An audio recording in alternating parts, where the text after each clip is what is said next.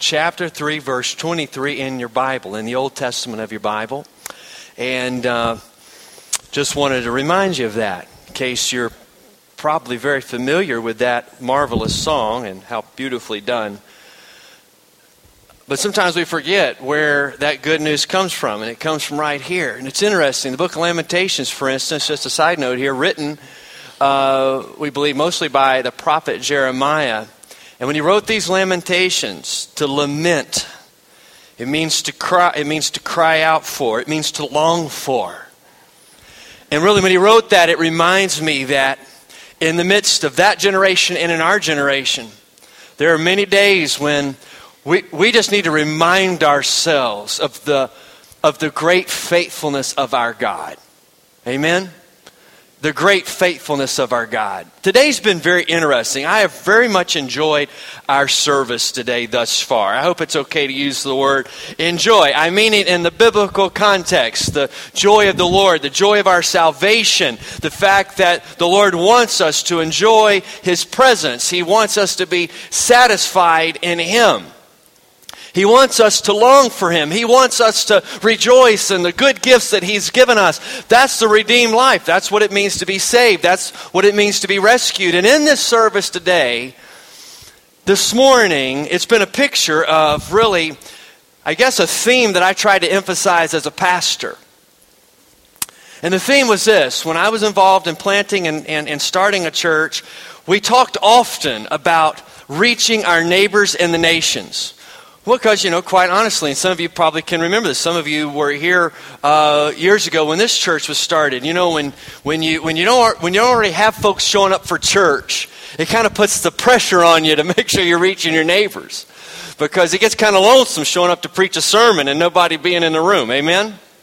And so we were focused. We knew we had to reach the neighbors, but we also realized that the, that the Lord has called us to make disciples of all nations. So we, we didn't want to become myopic in our vision. We wanted to reach our neighbors in the nations. And that's why within a year of starting that church, we embarked on an overseas, well, it wasn't really overseas, it was really more just across the border. We went on a mission trip to Mexico.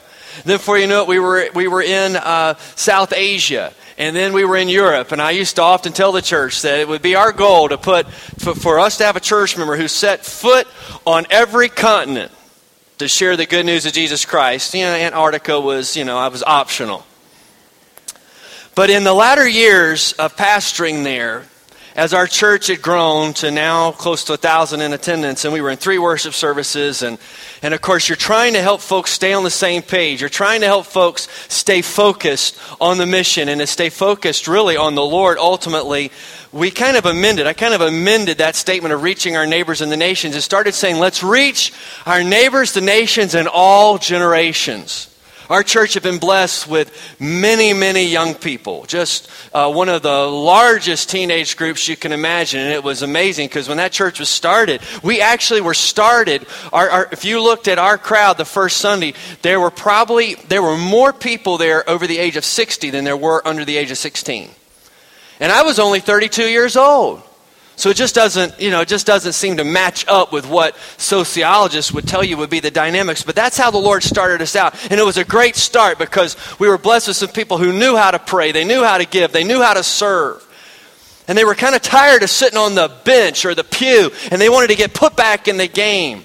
They wanted to be back in the race. They wanted to be back fighting the good fight. But in those latter years, I became sensitive to the fact that if we're not careful, we could lose the understanding. And I tell you, this is something this church has reinforced for me. And I can't help but think about the other week when I put that picture on the screen of my grandfather, my father, my brother, my son, and myself. The picture of multiple generations. And I want to just encourage you, church. I think that is something that Mount Pleasant ought to be prayerful about.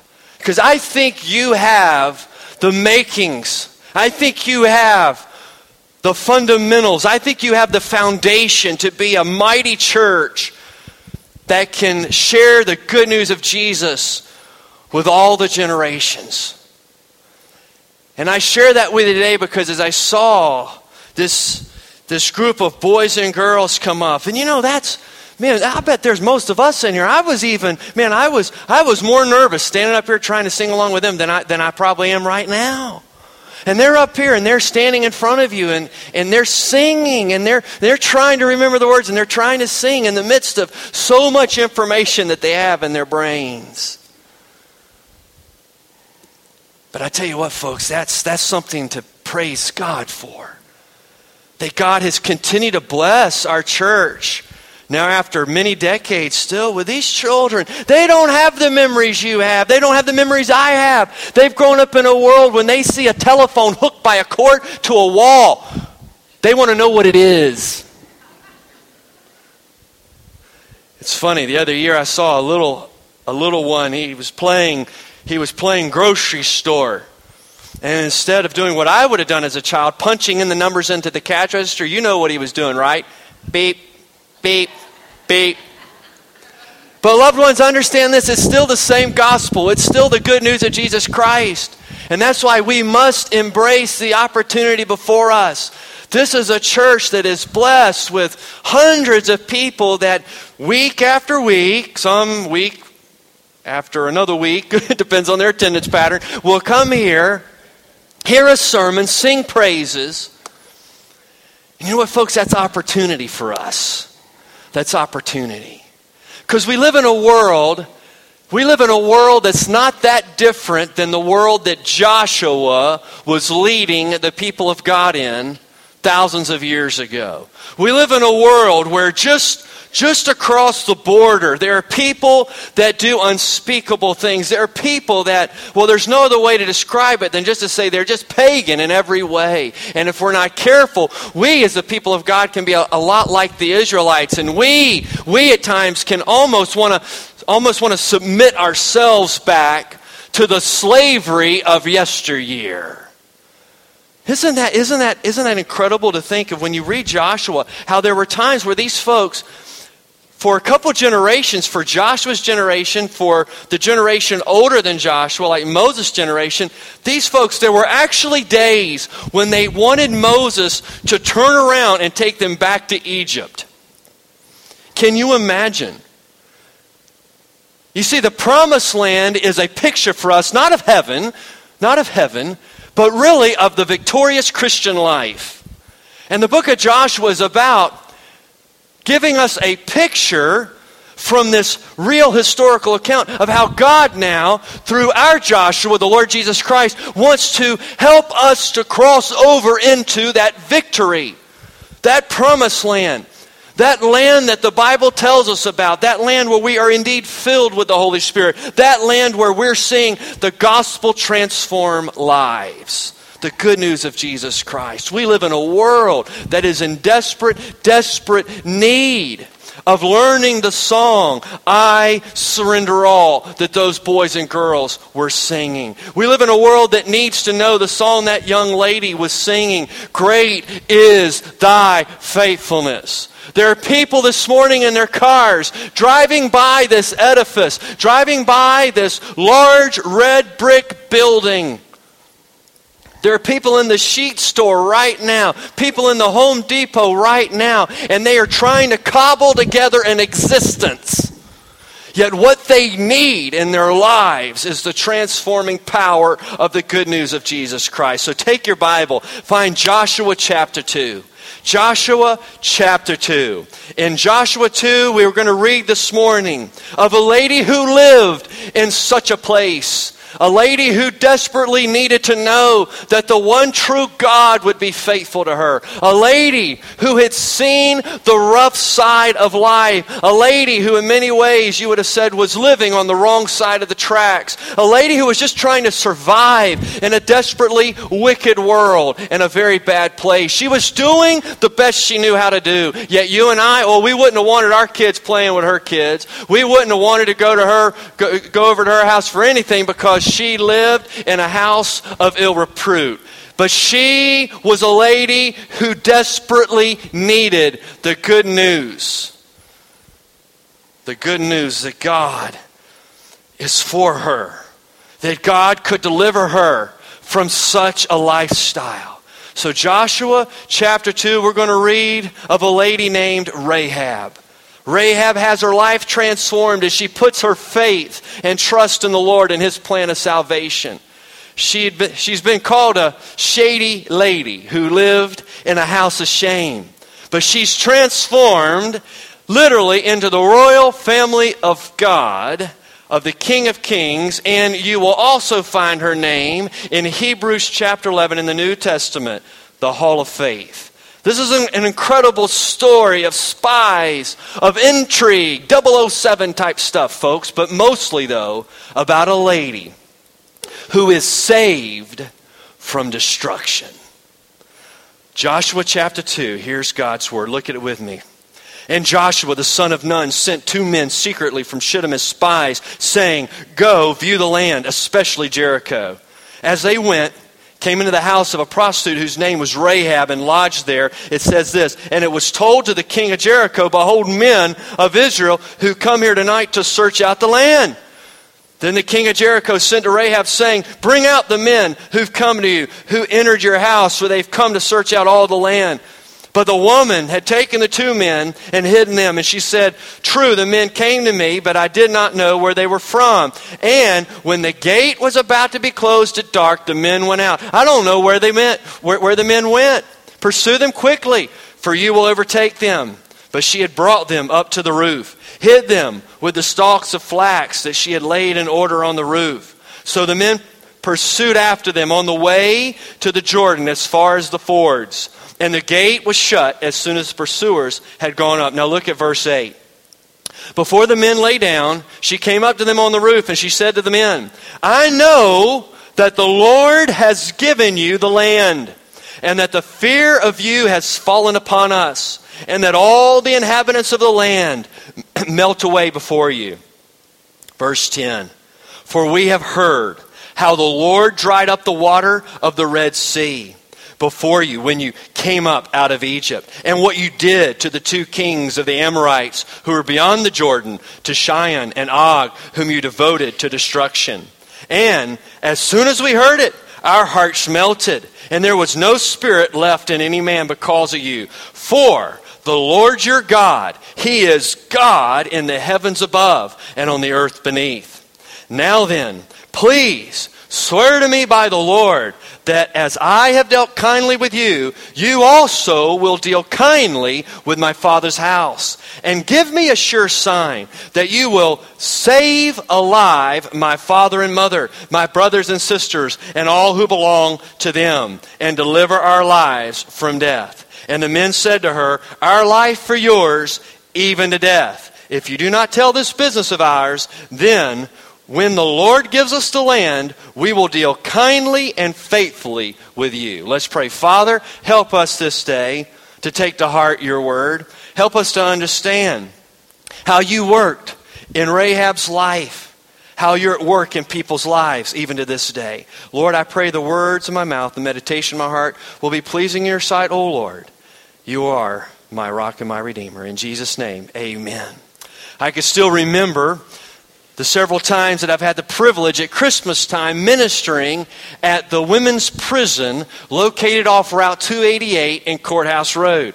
I don't even know if you're even aware that there is a state prison right there, not very far from where this church is located because of a group of ladies that do a Bible study there week in and week out, because of me uh, ministering in a church with one of them, she eventually gave me and our worship team at our church an invitation to come and to do a Christmas program for these ladies in this prison. And I can remember going through the process of just getting in to the prison, having to go through the search, having to have already given them my identification so they could do a background check on me, seeing the barbed wire, seeing how sterile, how dark and dank the prison is in so many ways, walking by the prison guards, beginning to try to talk with them, even though they acted as if they themselves were not really used to talking to anybody.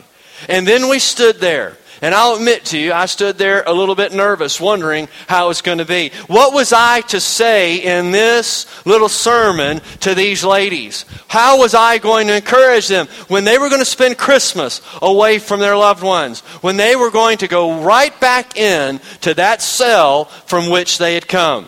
How could I encourage them? Well, I stood there. I stood there, and in a few moments, the ladies began to march in. They began to march in wearing, of course, their prison attire. They didn't have on Christmas outfits. They didn't have on Christmas sweaters. They come marching in there quietly, some without saying a word, looking around as if to be as nervous as I knew I was. They took their seats orderly. Whenever they had to go to the restroom, they would raise their hand. They would walk to one of those guards and they would ask her, May I go to the restroom? I'm going to go to the restroom. Is that all right? And they would head towards that restroom. Loved ones, I share that with you because that night, and I went I was back there just this past Christmas again, as I was there sharing God's word. It was an amazing place to be. To see these ladies, they didn't necessarily need just more education, though many of them did. They didn't just need counseling, although many of them had certainly needed counseling because of some of the horrendous things they had experienced growing up. Not only did they need treatment, and many of them have needed treatment because drug abuse has been rampant in many of their lives. Even though many of them would face incredible obstacles when they would one day be released from prison, I knew that night that we were there with one mission we were there to share with them about the one true God. We were there as we would lead music and as we would sing our songs for them to understand we were not there to put on a show. We were there to worship the Lord and to invite them to join in with us. And something miraculous eventually began, began to happen. These ladies, who many of them themselves had had a background a lot like Rahab, began to stand to their feet. They began to sing these songs. They began to worship the Lord. Some of them would put their hands up. Some couldn't help re- uh, resist but to put their hands together and begin to clap. They began to show smiles on their faces, and the joy in their hearts began to shine forth. And it was an amazing night. Opening up the scripture, sharing with them about how God had had a plan for so many people throughout the ages, and to open the scriptures and to share with them the good news. And to see them, some with tears coming down from their eyes, as if they had already heard that news, but yet they had not stopped their weeping. Oh, some of them for the first time on the edge of their seats, as if they had never heard this story before, to hear that the one true God had spared no expense just so, yes, you, dear lady, you, dear lady, can go from being a prostitute, a pauper, to being a princess of the one true God. That's the transforming power of the gospel. Understand this. Today I want to speak to you about how Rahab needed more than rehab. I want to talk to you about the transforming power of the gospel. You see, nature forms us, sin deforms us, prisons try to reform us, education informs us, but only Christ can transform us. Amen? We need to be transformed by the power of the gospel of Jesus Christ. Now, understand what the word gospel means. It literally means good news. So, let me give you four headlines this morning that I consider to be the good news that Rahab helps us to learn. Here's headline number one The providence of God is at work in saving people. The providence of God is at work in saving people. What you see here is, is the providence of God, the work of God in, in navigating and superintending that these spies would end up knocking on the door of Rahab. It's amazing, out of all the places that they could have gone, the door that the Lord led them to in this city that was a strange city to them. They end up knocking on the door of Rahab. Now, understand this. The people in her town were used to seeing, and I won't go into detail, but as you can imagine, because of how she had spent a lot of her adult life, they were somewhat not surprised to see strangers and men frequenting the door of Rahab. But God had begun to do a work in her heart. In fact, many commentaries believe that already by now, somehow Rahab had already yielded herself to the Lord and, forsook, and, and had forsook her wicked ways and her sinful lifestyle. And when she opens the door, she's ready. She's ready for these messengers that God has sent to her doorstep. I want you to understand something this morning, church. The Holy Spirit is at work in bringing people to Himself. Folks, listen, it is a miracle.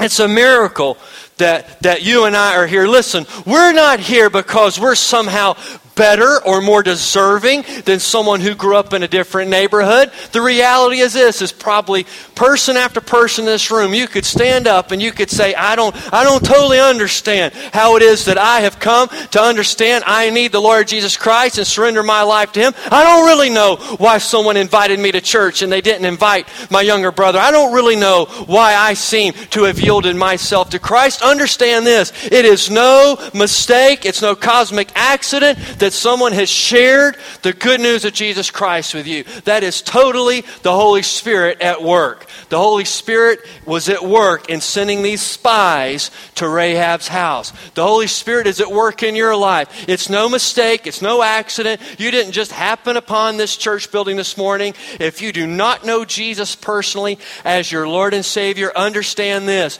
God has you here on purpose. God wants you to know that He can change your life. I think about examples in the New Testament of the Bible. In Acts 8, Philip is sent to witness to the Ethiopian, and then just as supernaturally is sent on to the next person. In Acts chapter 10, Peter witnesses to Cornelius. I think about the Lord Jesus himself in John chapter 4, how he ministers to a lady, that Samaritan woman, who's a lot like Rahab.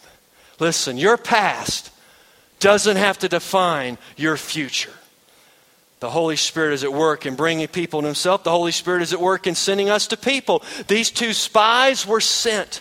They accepted the commission and assignment and followed the instruction of the Lord God that Joshua had given to them in Joshua chapter 1 that we've talked about these past few weeks. Understand this, church. Listen, listen. God is not looking for your ability as much as your availability. Never forget that simple wonderful statement. Rahab responds. Her response to them, though, listen, is not about them, but about what the Holy Spirit had already been doing in her life. Look at how she responds in verse 8. She says, I know. You find that in verse 8? I know that the Lord has given you the land, and that the fear of you has fallen upon us and that all the inhabitants of the land melt away before you. She'd heard She'd heard the testimony. People had been talking about what the one true God had been doing. Verse 10 For we've heard how the Lord dried up the water of the Red Sea before you when you came out of Egypt, and what you did to the two kings of the Amorites who were beyond the Jordan, to Sihon and Og, whom you devoted to destruction. And as soon as we heard it, our hearts melted, and there was no spirit left in any man because of you. For, listen to this the Lord your God, He is God in the heaven above and on the earth beneath. Here's the second headline Confess your faith in the one true God to be saved. Oh, yes, the providence of God is at work in saving people, but understand this we confess our faith in the one true God to be saved. It's amazing. It's amazing that sometimes people think just, just having faith in anything is enough. Well, I just, I, I am a person of faith. Listen, listen, the object of your faith is critically important. You can believe all kinds of things, but if the one in whom you believe is not true, it will not do you any good. Understand this. She gives a marvelous example of a confession of faith. In verse, in verse, in verse 9, she says, I know. I know. She knew. She says, I know. And then in verse 9, she says, and that the fear of you. She says, I know she had fear, and then she invites them in. Let me give you a picture of a confession of faith here. She knew, that's her mind. She had this fear. Something had gripped her. That's her emotions. You know what? Some of us, some of us, maybe we need to be regripped with a fresh understanding of whom we're talking about here. We're talking about the one true God. We're talking about the one who indeed did part the Red Sea. We're talking about the one in whom one day we will stand before him. This is not the man upstairs. This isn't some conjured up Santa Claus type image. Listen, listen. This is the one true God. And it says she received the spies. That's your will. Each and every one of us must come to the point where we confess our faith. You know, she recognized the evidence. She observed the miracles that had changed the lives of God's people. You know, it's been said, I wrote this down. One cynic said, If you want me to believe in your Redeemer, you're going to have to look a little more redeemed. You see, to her, to her, the people of God, God's people, they looked redeemed. She had seen, she was seeing what God was doing in their life. She had heard the stories. I like this statement. Our world does not need a new definition of the gospel, it needs a new demonstration of the gospel.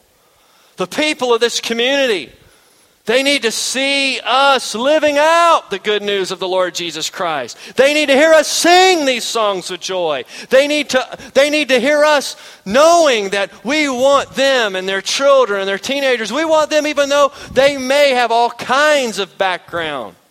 We want them to know that God is for them, not against them. She recognized the evidence. She responded with confidence. For, verse 11, for the Lord your God, He is God in the heavens and above and on the earth beneath. Man, her confession of faith, that's not too bad for a lady who had never even seen a copy of the Holy Scriptures. That's not bad for a lady who had never heard a sermon, never been to vacation Bible school but she'd heard the story. She'd, she'd heard the testimony. And now she was seeing face to face to these spies, these, these men of the Lord who had knocked on her door. I think about and the times that my wife and I, or different teams we've, we've led, we'll go and we'll knock on a door. And people say, oh, in Central Virginia, everybody's heard about Jesus, but how striking it would be. You knock on a door, and someone, it was as if they had never, ever heard the gospel. Some, oh, they would tell, oh, yeah, well, I go to church down in such such street, but they had no idea even who the current pastor was. And when you really began to talk to them, they didn't really seem to understand. Oh, listen, listen, friend. Jesus came into this world so you would not remain condemned. John chapter 3. I have to just read this to you for a moment. Just hold your place in Joshua. Let me just read to you John chapter 3, a few verses. That's the gospel in a nutshell. You've heard of John 3.16 probably, right? Say amen. John 3.16. You heard that? Amen? For God so loved the world. Listen, listen to what the Bible says here. For, for God so loved the world that he gave his only Son, that whoever believes in him should not perish, but have eternal life. Listen, verse 17. For God did not send his Son into the world to condemn the world, but in order that the world might be saved through him. Now listen to verse 18. Whoever believes in him is not condemned, but whoever does not believe is condemned already. You know, when you read through the book of Joshua, there's a party that might go, man, why, why is it that God sends them in there? And it seems like they're just, they're just conquering and there's all this destruction. Understand this. The land of the Canaanites was an incredibly wicked place. Man, they sacrificed their own little children on altars. There was, there was rampant prostitution and harlotry and all that, and that was all done, quote, in the name of the worship of their God. Understand this these folks had already condemned themselves. Yet God, God, even though you could look and say it was all about the Israelites getting into the promised land. Understand this. Oh, he wanted to get his people to the promised land. But don't, but don't miss this. Along the way, the providence of God was at work. And Rahab, Rahab confesses her faith. It's amazing, church. You go and you look at Rahab. Rahab is mentioned in Hebrews 11 amongst the faithful. She's one of two women mentioned in the New Testament chapter, Hebrews 11. You know who the other one is? Sarah. Sarah. Rahab is mentioned in the New Testament book called Hebrews that really was written towards Jewish Christians. And she is one of two ladies. The other is Sarah. She's like the matriarch. You know who's not mentioned in Hebrews 11? Joshua. He's not even mentioned. Caleb, who we'll talk about next week, he's not even mentioned. Rahab is. You know, Rahab, one of her descendants is King David. You, you also want to know where she's mentioned? The Gospel of Matthew. Why? Because Jesus is traced back to her. Oh, the transforming power of the gospel. But then I want you to see the third headline. Don't miss this. We should be concerned that others are saved. Oh, she confesses her faith, but she is also concerned. She's concerned about her loved ones. She's concerned about others. Verse 12 reminds us of this. It says, Now then, please, she says, please swear to me by the Lord that as I have dealt kindly with you, you also will deal kindly with my father's house. She says, Listen, listen, I want, I want my father, I want my mother, I want my brothers, I, I, I want my sisters, I want all who belong to them. Please deliver our lives. Understand this. Are you concerned that others will be saved?